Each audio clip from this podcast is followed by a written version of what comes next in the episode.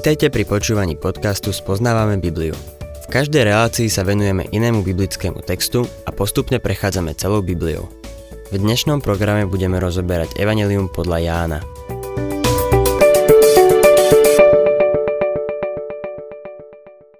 Milí poslucháči, Ján Krstiteľ musel v Jeruzaleme vyvolať veľký rozruch. Oblečený do ťavej srsti, neoholený a s dlhými vlasmi, chodil po okolí a vyzýval ľudí k pokániu. Dôvodom na pokánie bolo to, že sa priblížilo Božie kráľovstvo. Keď kázal, nebral si servítku pred ústa.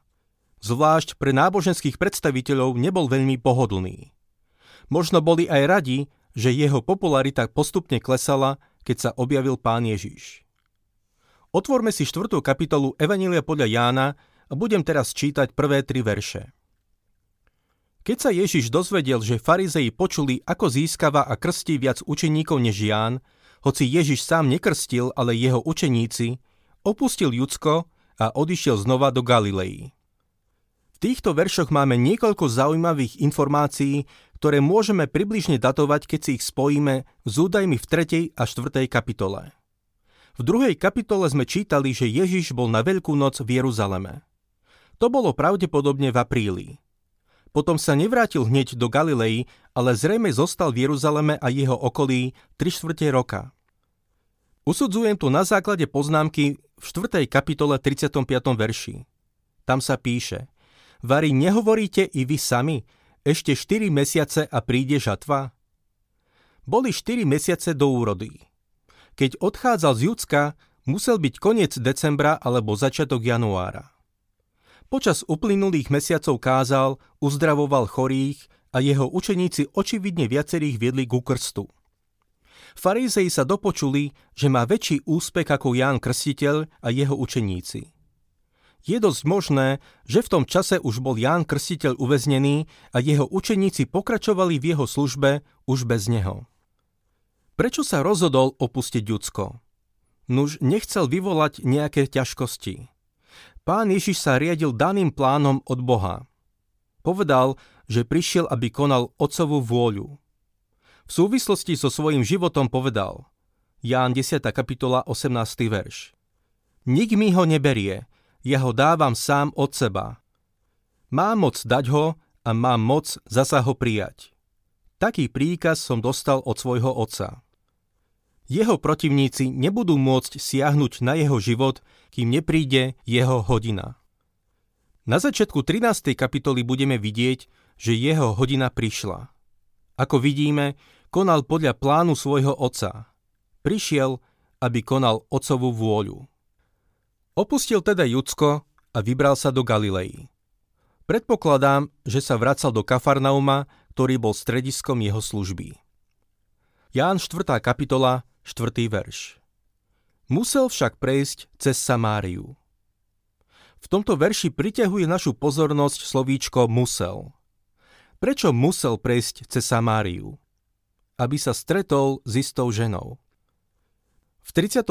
verši sa píše Mojím pokrmom je plniť vôľu toho, čo ma poslal a dokonať jeho dielo. Musel prejsť cez Samáriu, lebo to bola otcova vôľa, aby tade prešiel mal namierené do Kány Galilejskej, kde predtým premenil vodu na víno. V Káne bol istý úradník, ktorého syn bol chorý. Musel teda prejsť cez Samáriu. Mohol ísť tromi cestami. Mohol ísť pozdĺž pobrežia. Bola tam cesta, ktorá tam je doteraz. Mohol ísť cez Pereu, ktorá je na druhej strane rieky Jordán. Alebo mohol prejsť cez Samáriu.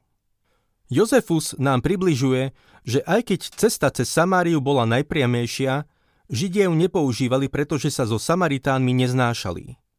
Pán Ježiš však išiel cez Samáriu. Čítajme ďalej 5. verš.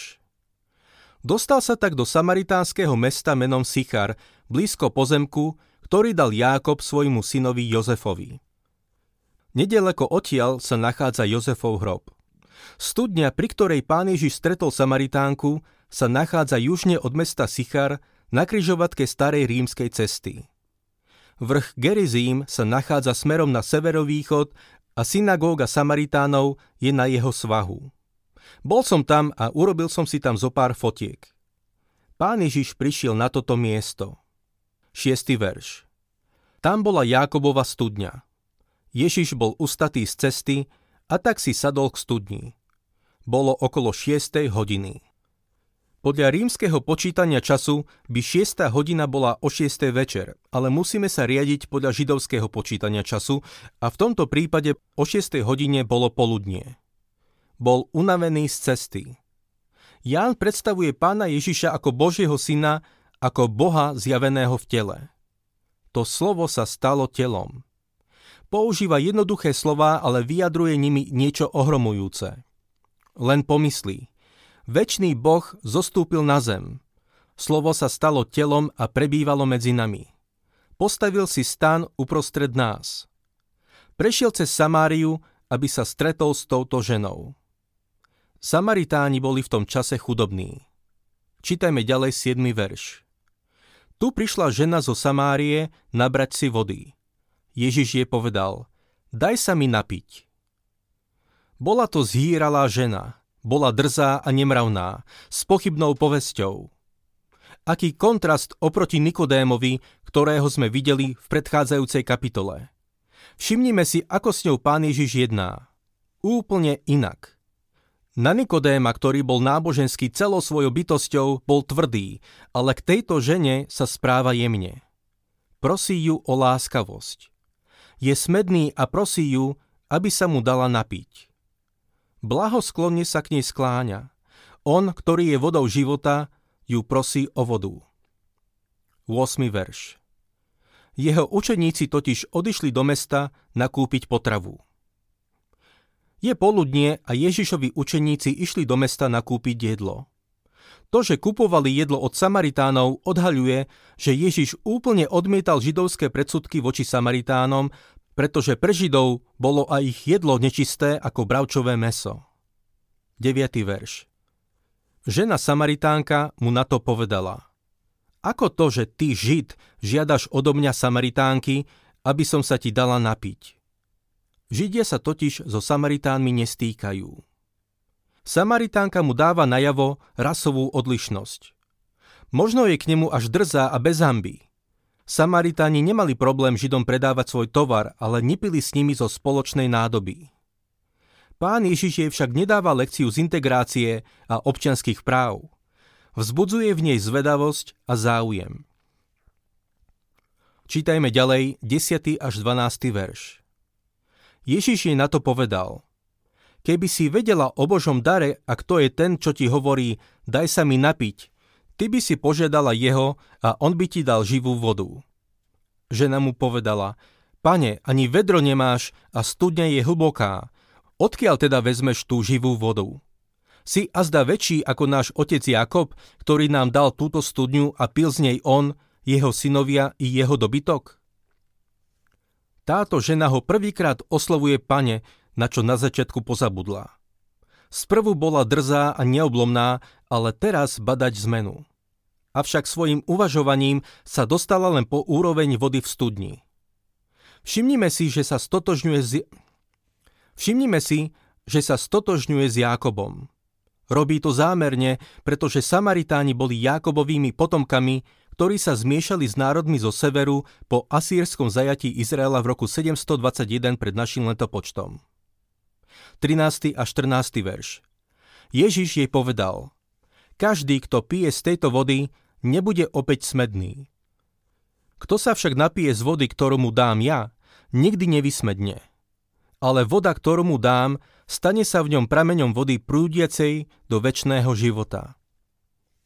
Ježiš tu dáva najavo, že nemá na mysli vodu v Jákobovej studni. Vodu, ktorú on ponúka, je iná. Davy ľudí dnes chodia k mlákam vody tohto sveta a vyhľadávajú uspokojenie. Neustále vyhľadávajú telesné, nie duchovné uspokojenie. Teraz však Ježiš vzbudil v srdci tejto ženy túžbu po duchovnej vode. Čítajme ďalej 15. verš. Žena mu povedala, Pane, daj mi tej vody, aby som už nebola smedná a nemusela sem chodiť po vodu. Je smedná po duchovnej vode, no potom sa vo svojom uvažovaní zase vráti späť k vode v studni. 16. verš. On jej povedal, choď, zavolaj si muža a príď sem. Toto je majstrovský úder. Voda je síce všetkým k dispozícii, no musí byť splnená dôležitá podmienka. Musí byť smet, potreba. Táto žena musí spoznať, že je hriešnica. Pán Ježiš jej teda hovorí, choď, zavolaj si muža. To je pre ňu citlivá otázka a tak sa ju snaží nejako zahovoriť.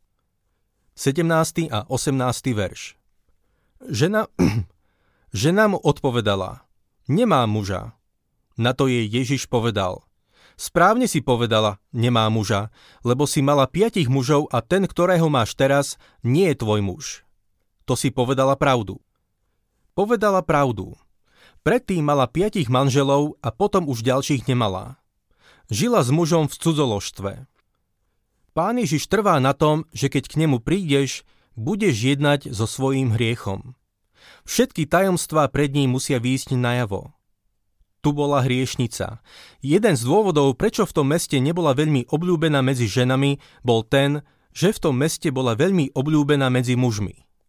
Bola šokovaná a prejavila istú úctu no potom chcela zmeniť tému a baviť sa o náboženských sporoch. 19. a 20. verš.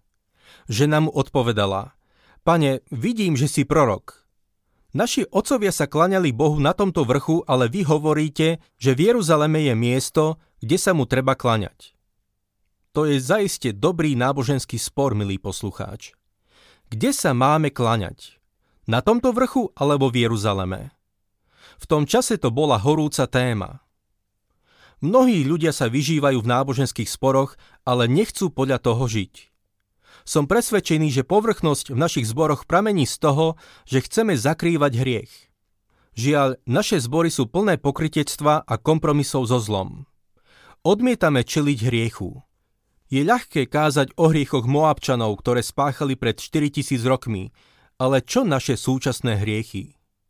Možno ste už počuli o americkom kazateľovi menom Henry Ward Beecher. V 19. storočí bojoval za práva žien a oslobodenie otrokov.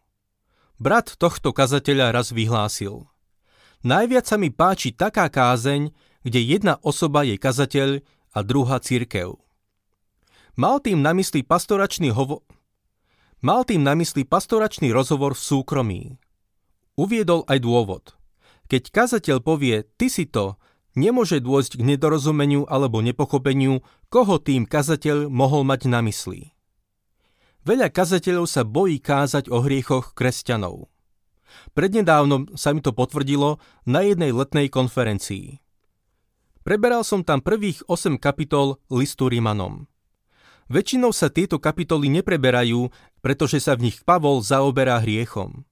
Spočiatku som vnímal istý odpor – polovici týždňa Duch Svetý začal lámať tvrdé srdcia a jeden chlapík, ktorý vyzeral veľmi zbožne, prišiel za mnou a chcel mi vyznať svoje hriechy.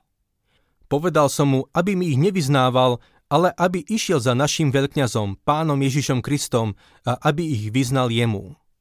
On ho počuje a odpustí mu. V tomto mužovi nastala obrovská zmena. Ďalší dvaja kazatelia prišli za mnou, osobne a v súkromí, a spýtali sa ma. Kážeš takto aj vo svojom zbore?